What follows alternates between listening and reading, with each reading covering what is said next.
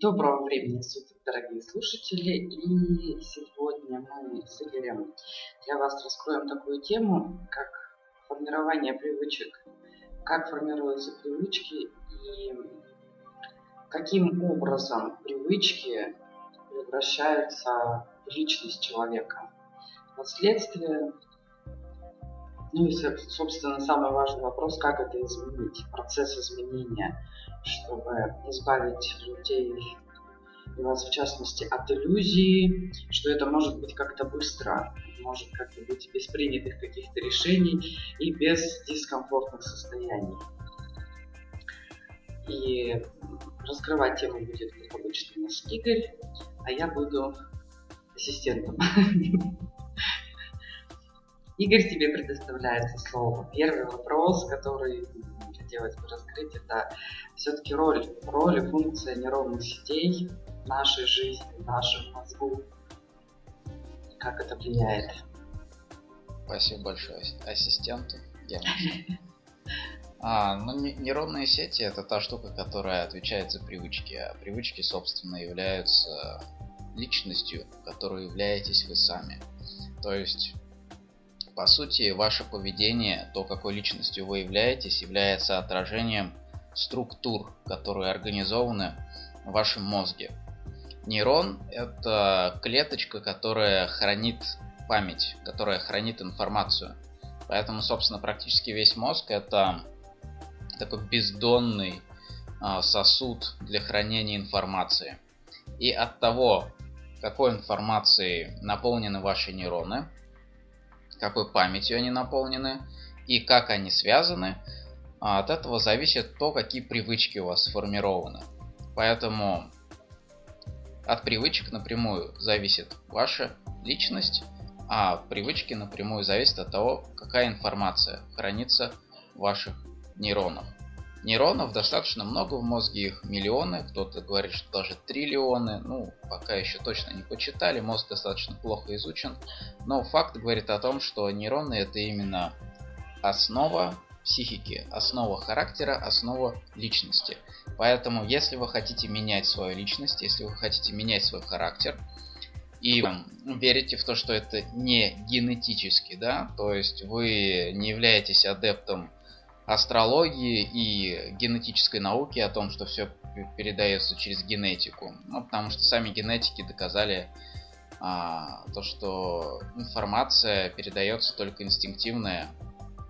А, именно ваша информация о том, что вы любите, например, кофе, а, вашим детям не передастся. Ваш ребенок может любить чай. Вот, поэтому генетически передается только здоровье, а, структура тела, потому что на своих родителей вы будете однозначно в любом случае похожи. И основополагающие привычки это именно инстинктивные потребности, то есть а, желание хорошо жить, желание эволюционировать, а, желание потреблять пищу, желание размножаться и так далее. Это те привычки, которые хранятся в нейронах тоже, но нейронах очень глубоко, очень а, в тех нейронах, которые очень глубоко посажены в мозге, которые, которым нет сознательного доступа, которые нельзя менять. Те нейроны, о которых мы сегодня будем говорить, они связаны с новым мозгом, с, с тем самым серым веществом, а, которое у человека очень сильно наросло на старый мозг.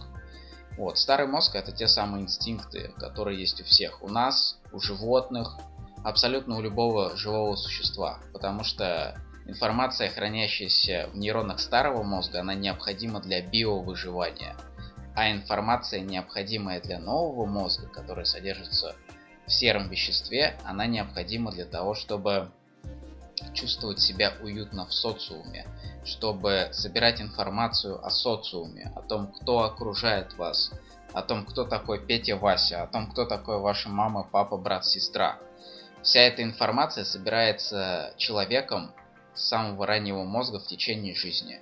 И всю эту информацию можно менять. То есть есть известные ну, события, ситуации, примеры потери памяти, когда человек падал, у него происходило некоторое разрушение нейронных связей, и он вставал абсолютно чистым человеком.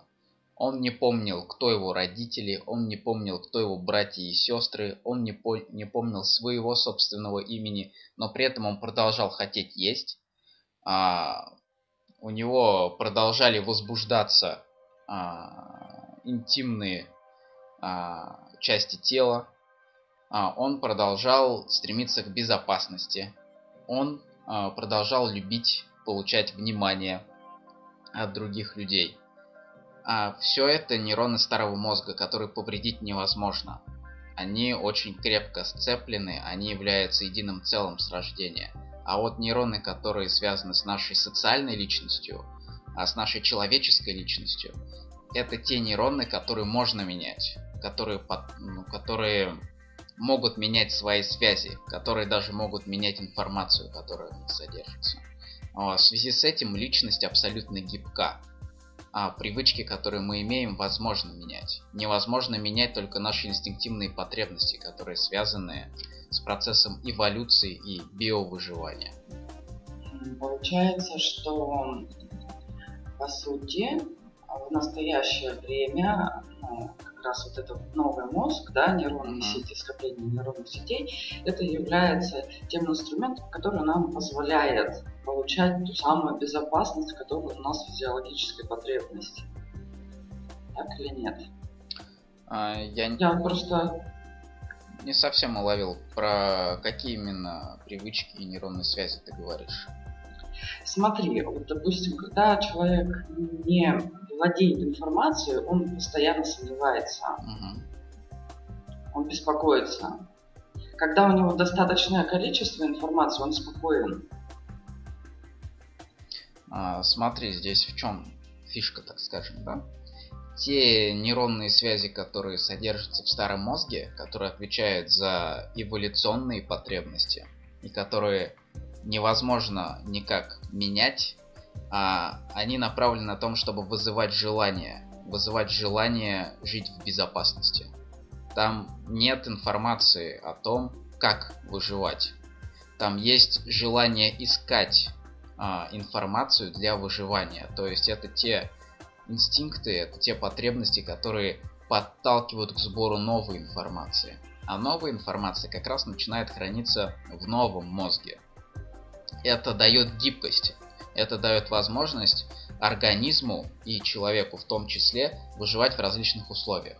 Если сегодня вы оказались, например, в России, да, вам нужно выучить русский язык, вам нужно выучить русское законодательство, вам нужно понимать, а, какие основные люди там а, вас окружают, от которых зависит ваша жизнь, кто ваши работодатели, кто ваши коллеги и так далее, кто ваши родные люди. А, например, э, произош... произошла какая-то неприятность с вами, вам пришлось уехать, например, в Испанию, да? Вот, вам там уже придется перестраиваться, вам придется учить русский язык, вам придется искать новых людей, испанцев, а, с которыми можно взаимодействовать по работе, по личной жизни. А, вам придется изучать их менталитет, вам придется полностью перестраивать а, свои новые нейронные сети, да, нейроны в новом мозге. А, это будет необходимо для того, чтобы выжить на новом месте. Потому что если вы приезжаете в Испанию и, вас, и вы начинаете работать на старых нейронных сетях, которые были в России, а, вы просто будете не нужны. Вам просто будет очень сложно выжить, потому что испанцы ну, не будут вам давать денег, так скажем, да? Не будут о вас заботиться. Вот. В связи с этим есть просто инстинктивная вот эта вот потребность. А старый мозг как бы говорит о том, что Игорь или там Алена, нам нужно выживать. Нам сейчас там сложно здесь, мы в новом месте. Ну вот ты сейчас, например, в Египте, да, здесь то же самое. Если ты не перестраивалась бы, ну, была бы полная очень плохая ситуация, так скажем. Uh-huh. Потому что тебе было бы сложно адаптироваться. Ты ходила бы, старалась говорить на по-русски, а тебя бы не понимали. Ты не могла бы даже купить котлету. Было бы очень сложно. Ну, получается, смотри, у нас бы вот эти вот новые условия, они а, заставляют наш мозг потреблять новую информацию для того, чтобы адаптироваться. Но адаптируемся это как раз вот это я к чему, что нам все-таки новый мозг, он позволяет обретать ту самую безопасность, которая у нас вот эта вот инстинктивная потребность. Mm-hmm. No. Я вот как раз сейчас и наблюдаю, что я, допустим, приехала сюда, да, я не знаю там арабский язык, и вот когда я начинаю выполнять эту задачу, реализовывать эту задачу для безопасности, то есть я буду, я учу сейчас это и uh-huh. буду знать, все хорошо. И мозг, он себя ведет спокойно. То есть если бы я этого не делала, у меня бы постоянно возникал страх за завтрашний день. Абсолютно верно. И вот это вот самые старые нейрончики, да, которые отвечают uh-huh. за потребность безопасности, они постоянно бы тебя изнутри разъедали. Uh-huh. Вот это вот инстинктивное чувство небезопасности, то есть опасности, ага. да, оно бы у тебя постоянно рождалось бы внутри тела. А это негативное чувство, оно неприятно, оно жжет тело, оно тебя ломает. И чтобы избавиться от этого чувства, ты бы стремилась найти ту информацию, которая позволит тебе в новом месте обрести спокойствие. То есть, а, по сути, вот эти вот инстинктивные а, потребности, наши старые ну, нейронов в старом мозге, они постоянно создают неприятные ощущения в теле. Они постоянно заставляют что-то делать. Они селят в нас дискомфорт. Когда мы, например, покушали, а, они наоборот уже дают позитивное чувство, да, то, что мы наконец-то утолили голод, нам хорошо. То есть это система дискомфорт-комфорт, это система подталкивания к комфорту. А просто здесь, чтобы реально понять, как все устроено, нужно представить вот такой вот каменный фундамент, очень тяжелый, да. Ну, например, а, возьмем пирамиду. Вот, у нее такой низ пирамиды, нижняя половина пирамиды, она такая очень тяжелая, очень такая неповоротливая, каменная такая, да, это наши инстинктивные потребности, это нейроны в старом мозге. А верхняя часть как желе, ее можно менять, она постоянно а, сама стремится к изменению, она неустойчивая, а, она может просто упасть нечаянно, да, а вы ее можете заменить новым желе и так далее. В общем, она очень гибкая, поворотливая, она очень неустойчивая. Вот это и есть наш мозг. Есть э, нижние такие очень фундаментальные потребности, которые невозможно поменять, которые являются основой эволюции, которые являются основой характера. И есть вот надстройка над ними, а, очень гибкая. А надстройка позволяет именно реализовывать эти самые потребности. Вот. Надстройка позволяет пирамиде быть ну, полноценной, да, а, завершающей. То есть конус пирамиды, самый верх, это значит то, что ваша цель достигнута. И вы вот, у вас всегда есть вот эта вот половинчатая пирамида, и вам постоянно нужно достраивать вторую верхнюю половину, да? Когда вы собираете всю необходимую информацию, когда ваши нейроны в новом мозге наполнены верной и реалистичной, полезной информацией, у вас пирамида достраивается, и вы достигаете цель. Вот. Может быть, в других условиях это уже будет не актуально. Тогда снова нужно достраивать верхнюю часть пирамиды, потому что а, старое желе, так скажем, отомрет оно уже не будет вам помогать. И вот вам постоянно приходится вот эту вот вторую половинку, верхнюю пирамиду достраивать, чтобы достигать цели. А нижняя пирамида, она всегда вот, но она как константа, она всегда однообразная. У человека есть пять основных потребностей. Пища, безопасность, внимание, э, секс-размножение, отдых. То есть пять потребностей. Вот это вот Нижняя половина это всего лишь 5 основополагающих потребностей, информацию о которых а, содержат нейроны в старом мозге. Они никуда не денутся, они всегда будут с вами, и именно они будут заставлять вас действовать. А как именно вы будете действовать, как именно вы будете добывать пищу, как именно вы будете добывать безопасность, внимание, а, секс и отдых, это уже зависит от того, в, как, в каких условиях вы находитесь о том, а, как именно устроена верх, верхушка пирамиды, да, то есть нейроны в новом мозге. Угу. Ну, я так предполагаю, что у нас сейчас вот эта пирамида Маслоу, да, там основных пять и там дополнительных два. Они скоро, видимо, тоже уже перейдут на уровень инстинкта у нас, если уже не перешли. Ну, смотри, там они не могут перейти на уровень инстинктов, а, потому что мир разнообразный потому что новые нейроны, они подстраиваются под условия, в которые ты живешь. Ну, то есть, например, для того, чтобы находить пищу и находиться в безопасности, живя в России, тебе необходимо знать русский язык. или тебе необходимо офигенно играть в футбол. Тогда, может быть, и без, без языка прокатит. Тогда тебе нужен переводчик. Без разницы. Язык, законодательство, связи – это основа. Если ты меняешь условия, твоим нейронным сетям необходимо перестраиваться, чтобы, чтобы достигать тех же результатов в новых условиях. То есть э, мозгу необходима вот эта вот а, константа, а, вот эта вот такая костная система потребностей, да, и мозгу также необходима вот эта вот гибкая система сбора информации для того, чтобы подстраиваться в разных условиях, чтобы быть гибким, чтобы повысить уровень выживаемости. Потому что если бы у нас были бы только вот эти вот пять основополагающих потребностей, да, ну мы, мы бы оставались животными. То есть мы, мы бы просто стремились жить, например, в пустыне, если будущее, ну, кто там у нас живет в пустыне? Ну, лев, например, да, живет в пустыне. Ну вот, лев, например, попадает куда-нибудь на север, все, он отомрет. Он не сможет найти себе шубу, он не сможет себе найти удобные валенки, он будет вынужден умереть. Почему? Потому что у него нет вот этой вот гибкой системы нового мозга, и он просто не может адаптироваться к другим условиям. А животное в условиях, в котором он а, не предназначен, которым он не адаптирован инстинктивно, он просто в них умирает. Вот и все. Вот у человека все намного гибче, потому что он начал создавать себе именно инструменты выживания в различных условиях, типа одежды, а, типа домов разных конструкций, да, а, и социального общества в целом, где присутствует разделение труда и где люди друг другу помогают выживать. Кто-то производит печенье, кто-то производит туалетную бумагу. Вот. Без печенья и туалетной бумаги выживать сложно. Хорошо.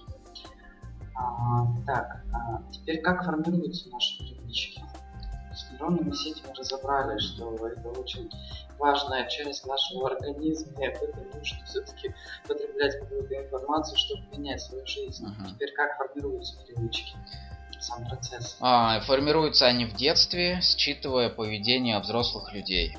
Если вы попадаете в новые условия, например, переезжаете в другую страну, в другие условия во взрослой жизни, да, вы начинаете копировать а, просто взрослых людей этой нации, которые уже выживают в этих условиях. То есть э, копирование через личный пример. Вот так вот устраиваются нейронные сети. Мозг просто находит того, кто уже выживает, и начинает повторять. И то есть, если получается информация о чем-то отсутствует, человек, мозг берет первую попавшуюся, да, относительно. Ну, к примеру, вот переезжаю я в страну, и для того, чтобы мне выживать, мне необходима информация, и я выбираю там какую-то категорию людей, и мозг начинает, с которой я общаюсь, и мозг начинает автоматически копировать это поведение. Да, верно? Да, абсолютно верно. Угу. Хорошо. Какие-то нюансы, время, как, как это формируется? Ну, нюансы заключаются в том, что то, что вы получили в детстве, те нейронные сети, которые вы выстроили в детстве, ну, потому что ребенок, он априори повторяет родителей, он хочет стать как родители, да, потому что каждый ребенок считает то, что родители намного круче и сильнее. А, эти нейронные сети сложнее перестраивать, а, потому что они они очень привычны, потому что вы их отрабатывали, ну, по сути, десятки лет, да? Потому что все-таки сознательность человек получает уже где-то после 20-летнего возраста. Потому что в обществе еще не принято насаживать сознательность самостоятельно. То есть мало родителей, которые говорят о том, что «А, Петя, ты молодец, что ты хочешь быть похожим на нас, но ты на самом деле самостоятельная личность, и ты как бы нас не боготвори. Мы твои родители, но мы просто тебе помогаем встать на ноги. А дальше ты пойдешь сам, и ты можешь быть абсолютно свободной личностью. Если вы найдете родителей, которые говорят именно так, вы можете сразу вешать ему на грудь золотую медаль, сжать руку и целовать. Потому что это как бы особенный родитель. Основная масса родителей ведет себя таким образом, то что Петр, если ты не будешь делать так, как мы тебе говорим, то мы тебя накажем. Ты будешь плохим мальчиком. И Петр с самого детства как бы усекает то, что если он будет изменять а, свои привычки, то он будет плохим мальчиком, то, что его накажут. Поэтому люди начинают просто трястись за те привычки, которые они получили от родителей. Есть э, конкретный сознательный страх получения негатива от родителей, если нейронные сети начнем менять. Поэтому, когда человек вырастает и социалка, социальная жизнь требует изменения поведения, человек начинает дико ломать. Очень хорошо, когда человек уехал далеко от родителей, и они там перезваниваются раз в неделю, раз в две недели, да? Тогда человеку намного легче менять привычки, те, которые он получил в детстве, на те, которые адекватны нынешней ситуации, в которой он живет. А если человек живет с родителями, если он от них не оторвался, ну, он находится под постоянным давлением наказания от изменения привычек, от изменения своего поведения. И ему очень сложно как это перестроиться, чтобы лучше, комфортнее чувствовать себя в социальной жизни, отдельно от родителей. Родители, естественно, преследуют свою цель. Они хотят э, сохранять власть над ребенком. Поэтому они боятся то, что когда ребенок изучит другие привычки, когда он поменяет свои нейронные сети, то он просто оторвется от них. Потому что родители ему станут уже неинтересны. Он найдет свою девушку, он начнет зарабатывать, чтобы самостоятельно себя обеспечивать, он снимет квартиру, о боже, он уедет от родителей и так далее. Особенно это развито а, у матерей, конечно, которые одиночки, потому что у них э, ребенок становится как бы основополагающим источником позитива в жизни, да, Э, любви, поэтому они ребенка вообще никак не хотят отпускать, потому что для них это по сути психическая смерть, потому что им придется уже просто дико менять свои собственные нейронные сети, перестраиваться, а это дикая ломка, да, когда там человек уже 50-60 лет, и он последние 20 лет занимался тем, что заботился о конкретном человеке, а потом эта сволочь взяла и просто уехала. Ну, некрасиво не, не как-то. Да. И при этом я еще хотела, знаешь, уточнить момент, что для девочек на самом деле не важно, живут они с родителями или нет. И вот на моем опыте можешь посмотреть, насколько сильно вот да. привязка, когда мы наделили авторитетностью сильного члена семьи, который любовь которого мы недополучили. И тут можно переезжать куда угодно, пока это все не прорешается в голове, пока эта нейронная сеть не будет изменена вот этот внегласный лидер авторитетный, он как бы всегда следит Почему? все свои действия. Ты Почему у девочек это сохраняется намного глубже, проникает девочек? Потому что девочки намного более боязливые существа, чем мужчины. Ну, то есть, опять же, инстинктивно так устроено, да? Когда мозг начинает э, формироваться в утробе, вот. А, вторичные, так скажем, половые признаки и первичные, и троичные, все половые признаки начинают появляться после того, как уже начал формироваться мозг, или мужской, или женский. Потому что в них есть отличия.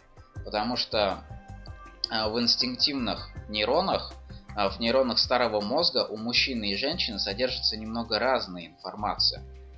Отличная. А, ну, то есть вот эти вот хромосомы X и Y, ну что, что вообще хромосомы содержат? Хромосомы содержат информацию о том, как устроен мозг. Следовательно, если два X, то мозг устраивается одним образом. Если уже X и Y, то мозг устраивается другим образом. Следовательно, у мальчиков один, у девочек другой. И уже вот в этих вот инстинктивных нейронах начинает формироваться отличная информация. Следовательно, потребности у мужчин и женщин немного отличаются. А, если у мужчины безопасность больше заключается в том, чтобы развивать тестостерон, чтобы быть сильным, то безопасность в плане женской мозг уже начинает подталкивать к тому, чтобы найти рядом сильного человека, да? Если мы говорим о внимании, то у мужчины это больше быть вот звездой, быть источником внимания, то у женщины это больше получать заботу и нежность. Там женщине менее важно быть каким-то звездным элементом, да, женщине важно получать внимание больше такое домашнее. Вот, если мы говорим о сексе, о размножении, то женщины это вообще гипертрофировано, да, потому что, ну, через размножение женщина реализует свою основную функцию человеческую, природную. Поэтому у женщины тема секса всегда очень красным выделена. И женщина без секса, в принципе, не может чувствовать себя адекватно. А, следовательно, у мужчины потребность секса немного в другом заключена, в том, чтобы была возможность оплодотворить большее количество самок, да? Потому что эволюция устроила так, то, что один мужчина может оплодотворить э, тысячи-тысячи женщин, да? Это на всякий случай, если вдруг произойдет какая-то катастрофа, вот, останется один мужчина, чтобы он как бы мог человечество в одиночку вытащить. То есть это такая защитная функция природы, эволюции от умирания вида. вида. Ну, естественно, это создает у нас очень много проблем в плане измен мужчин и так далее, да, но это отдельная тема. Главное здесь уловить то, что а, хромосомы формируют мозг информационно. В хромосомах содержится информация о мозге. Поэтому разные хромосомы создают э, старый мозг с различной информацией. Потребности, в принципе, схожи. Это также пища, безопасность, э, внимание, секс, отдых. Но они э, немного по-разному реализуются. Мозг подталкивает их к разной реализации. Качественное различие получается. Да, следовательно, с родителями, когда девочка получает вот это вот самую заботу от взрослого человека, от своего родителя, она, конечно, знает, что можно найти другого человека, мужчину, женщину, без разницы, да, которая будет тоже о ней заботиться намного лучше. Ну, потому что если родители вообще ее не слушают, не уважают, не проявляют нежность и заботу. Но вот этот вот повышенный страх, который заключен в инстинктивном мозге, то есть такая, знаешь, а, крайне раздутая а, потребность в безопасности, да? А, ну, то есть у мужчин она намного меньше, потребность безопасности. А, она приводит к тому, что женщине просто страшно менять людей. Потому что то, что уже сейчас есть, это хотя бы какая-то определенность. А у женщины уже есть информация о том, что вот этот вот человек, мой родитель, пускай он не самый как бы адекватный, но он действительно мне поможет э, там в какой-то экстренной ситуации. А новый человек, да, он прекрасный, он меня очень сильно любит, он заботится обо мне. Но что будет в экстремальной ситуации? Может быть, он мне не поможет? Может быть, я недостойна этой помощи? С какого хрена вообще ему помогать? Он мне никто. А мама, она же как бы реально родной человек. Поэтому родители для девочек они, конечно, являются особой фигурой, потому что вот эта вот раздутая потребность в безопасности, сильная тревожность, которая есть у женщин, она, ну, она очень сильно усложняет процесс отрыва от родителей. Очень сложно заставить себя перейти на доверие к какому-то другому человеку. Хорошо, я думаю, что вот эту тему мы с тобой особенно подробно рассмотрим в мастер-классе как раз. Потому что проблема многих. Что нам действительно а, сложно, с одной стороны, сейчас очень много женщин стремятся к этому вынужденному одиночеству, какой-то социальной реализации, с другой стороны, постоянно страдает и не знает, что с этим делать и почему это происходит. Вроде бы в социальной жизни есть достаток, есть связь, есть все, но нет вот этого вот э, какого-то сильного авторитетного рядом человека, за которым она себя чувствует спокойно. Да, согласен. Поэтому тут добавим про мужчин, потому что у мужчин инстинктивно растут именно потребность во внимании. Третье. Как неудивительно, да? То есть у нас в обществе принято думать то, что внимание нужно именно женщинам. Но внимание для женщин это именно закрытие потребности в безопасности. Женщина начинает чувствовать, что она, слава богу, еще кому-то нужна в этом мире, и у нее есть шансы на выживание и размножение. А у мужчин э, э, потребность в безопасности развита намного меньше, они намного больше доверяют этому миру, намного меньше боятся, намного больше уверены в себе, потому что в тот самый момент, когда приходилось просто ходить на охоту, да, а, ну, этот страх просто приходилось уничтожать и убивать, подавлять и так далее. И так как это делали поколение за поколением, а у мужчин просто сформировалось именно подавление инстинкта безопасности, потому что при чрезмерно раздутом инстинкте безопасности было просто сложно выживать. Вот, природа подстроила человека под ту жизнь, которую он вел, под тот образ жизни, который он вел.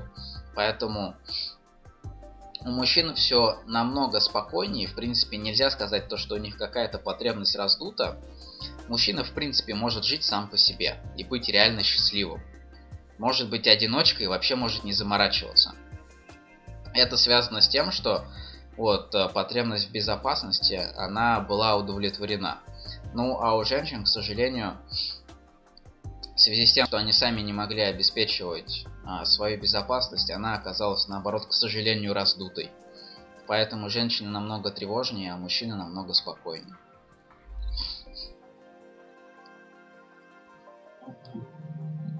Хорошо.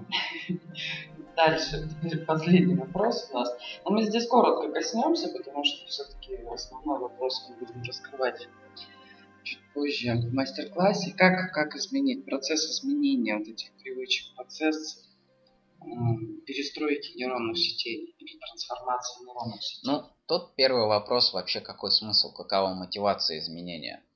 Изменять основные пять потребностей, вот эти вот нейронные системы, которые в старом мозге, которые очень крепко сцеплены и которые, по сути, не поддаются изменениям, а их бессмысленно изменять. Потому что, во-первых, это невозможно, а во-вторых, если вы начнете их менять, то вы умрете. Потому что эти нейронные связи сформулированы процессом эволюции.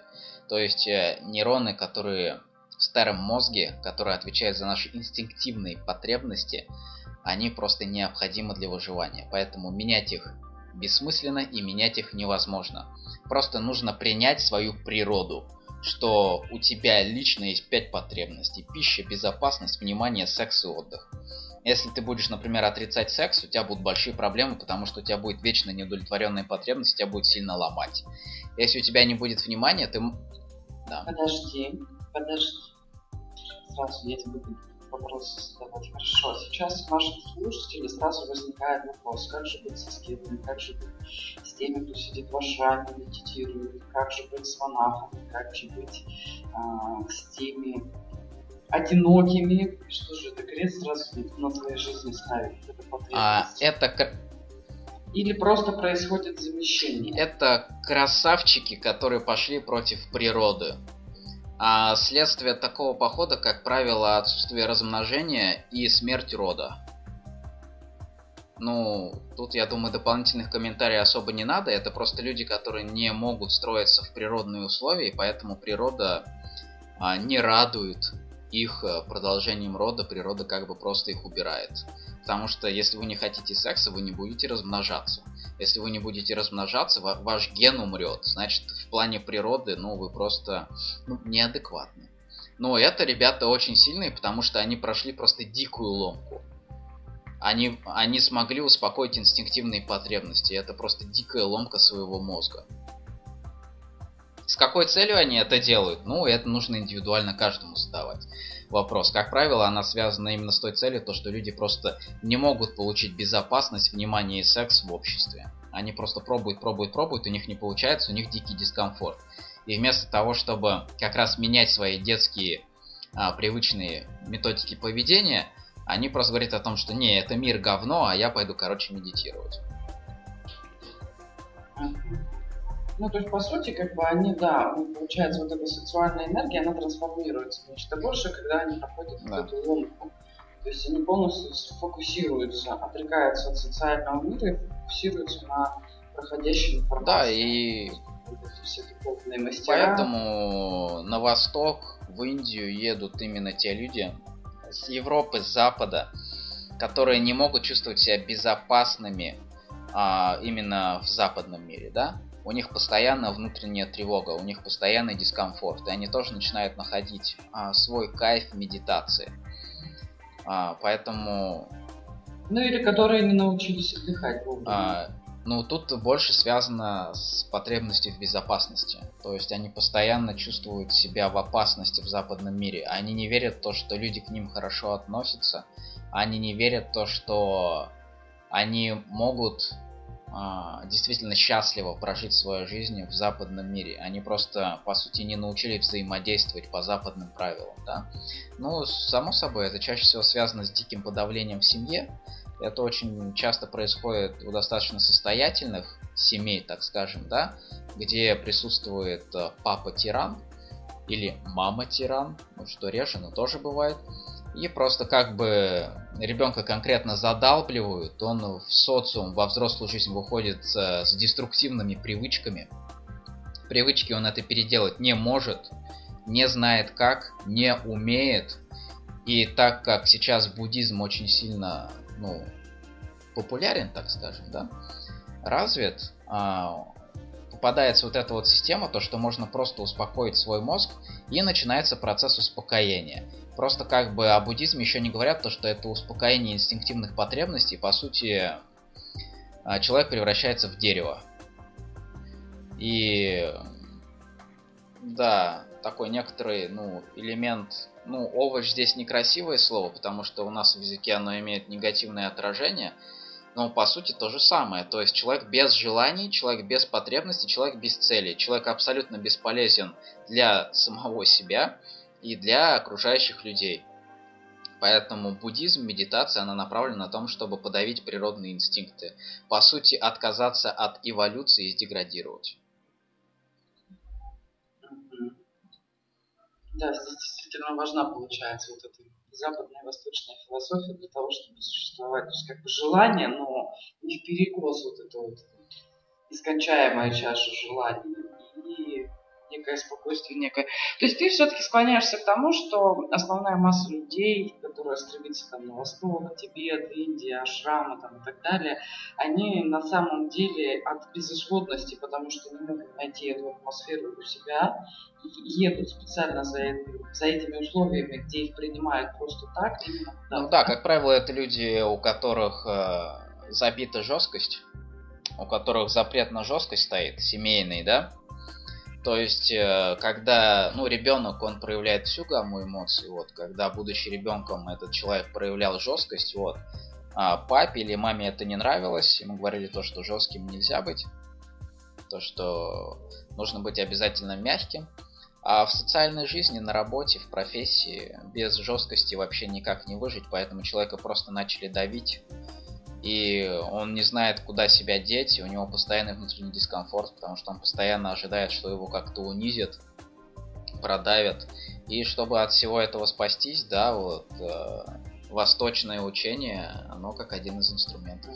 Да, или вот это у женщин часто потребность всем говорить да, то есть неумение сказать нет, как раз отсутствие вот этой жесткости очень сильно заставляет уставать. Хорошо, разобрались, зачем нам это надо, все-таки как бы поняли, что нам надо менять эти нейронные сети, нужно менять привычки, не те базовые пять, которые у нас инстинктивные, а именно те, которые у нас, например, семья, не знаю, там, материальный достаток, занятия какое-то личное, там, самообразование и так далее. Как это делать?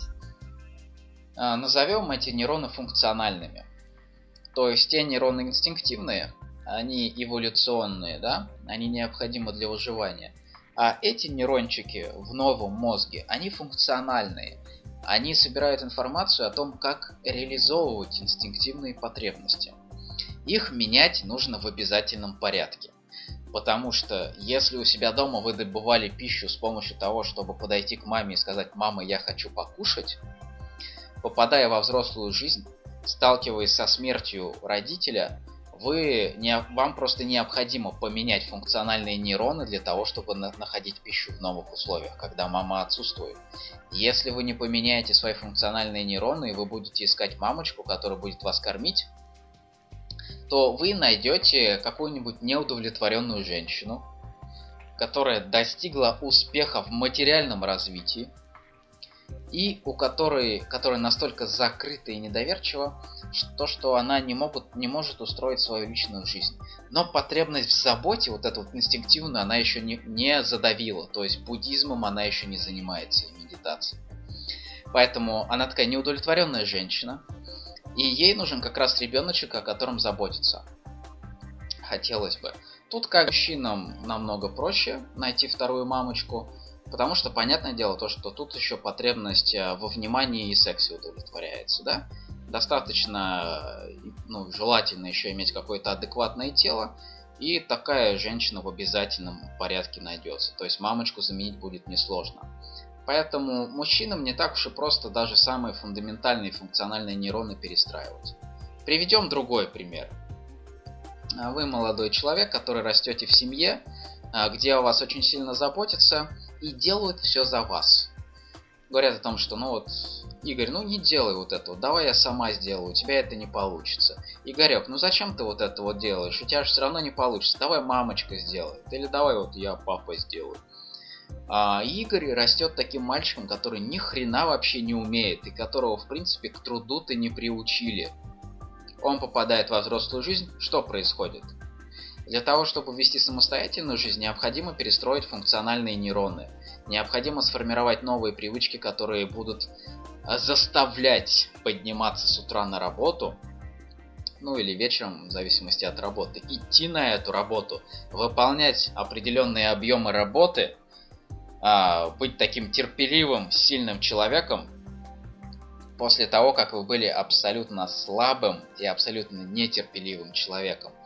Вам нужно сформировать абсолютно противоположную привычку. Это сложно. Вас будет дико ломать. Но если вы этого не сделаете, вы останетесь зависимыми от своих родителей. Поэтому функциональные привычки необходимо просто менять в зависимости от условий. Как понять, когда уже нужно менять? Когда у вас возникает дискомфорт, когда вы что-то хотите, когда вы хотите достичь безопасности, когда вы хотите заработать денег, например, а у вас это ни хрена не получается. Все, это значит то, что старые привычки ваши не работают. То есть в функциональных нейронах у вас деструктивная информация, которая в этой ситуации конкретно не помогает. Вам необходимо создавать новые нейроны с новой информацией, чтобы быть гибким, чтобы в каких-то ситуациях просить у мамы, а в каких-то ситуациях зарабатывать самостоятельно. Потому что если у вас будет, опять же, другой пример. А Вася рос в семье, где его учили то, что жизнь это мучение и нужно только трудиться, а отдыхают только слабаки. И Вася вырос таким очень трудолюбивым человеком, который вообще не умеет отдыхать. Что мы имеем? Он вообще не может э, просить, он вообще не может толком устраивать личную жизнь, потому что он вообще ничего не может делегировать ни жене, а, ни своим коллегам. То есть и карьерный рост в определенный момент очень сильно застревает, потому что он хочет делать все сам, потому что он сильный человек, он не хочет быть слабаком если он не нач... ну, он как бы станет в любом случае сильным специалистом, спору нет. Но он будет одиночкой, вечным одиночкой с такой установкой, потому что он не, не умеет делегировать. А на определенном этапе он упрется просто в потолок развития в плане специалиста, в плане одиночки. И у него возникнет дискомфорт, потому что он не сможет двигаться дальше, потому что он начнет создавать свою компанию, а делегировать он не может. Он начнет делать все а, за своих коллег он найдет свою любимую женщину, а делегировать он ей ничего не сможет. Он будет считать то, что она тупая корова, которая ничего не умеет. Он будет так считать просто, чтобы поддерживать свою старую привычку, потому что ему просто страшно доверять что-то другому человеку. У него нет такой привычки, у него нет такого опыта, у него нет информации о том, как это делать. Если он не перестроится, он всю жизнь проживет как одиночка незнакома ситуация. Ну, значит, я просто в семье сделали запрет на том, чтобы быть слабой и делегировать, на том, чтобы просить помощь. Именно с этой проблемой долго очень разбирались. Ну вот, сама скажи из личного опыта, вообще легко перестраивать функциональные нейроны, привычки свои? Нет. Во-первых, во-первых, причины нужно найти это один момент. Второй момент, нужно быть достаточно честным с самим собой и признать, что большую часть жизни ты заблуждался, то есть как бы получается, ну, разрушить большую часть себя, получается, даже, даже, даже не меньше, а именно больше, то есть отказаться, признать, что да, вот, там, 10, 20, 30 лет ты шел не по тому пути и заблуждался полностью.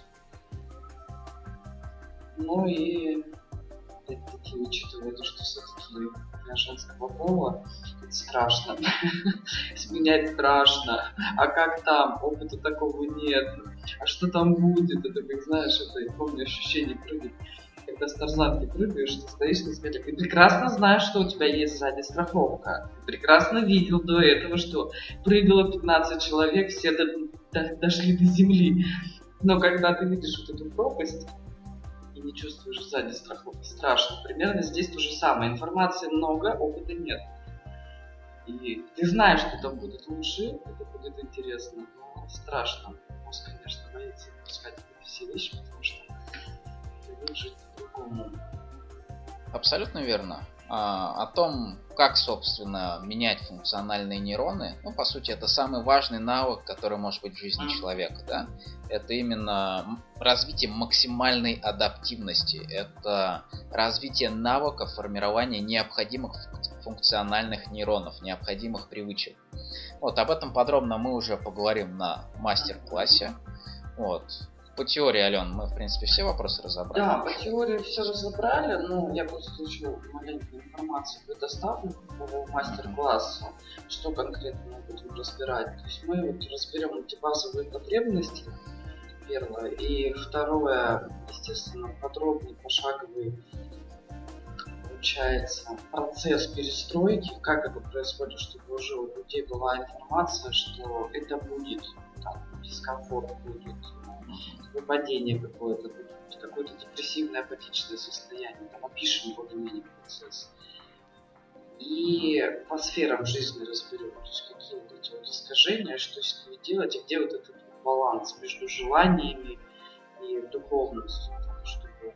Потому что очень многие люди боятся, подавляют в себе желания, потому что кто-то им пропиарил духовность, нужно быть одухотворенным, нужно забыть отказаться от секса, нужно забыть отказаться там, от денег и так далее. У кого-то крайность другая. Не нужно думать о духе, нужно думать о том, как выжить социально и занять место под солнцем. Получается, как раз мы расскажем о том, как путем изменения нейронных сетей достигать этого баланса духовно-социальной жизни.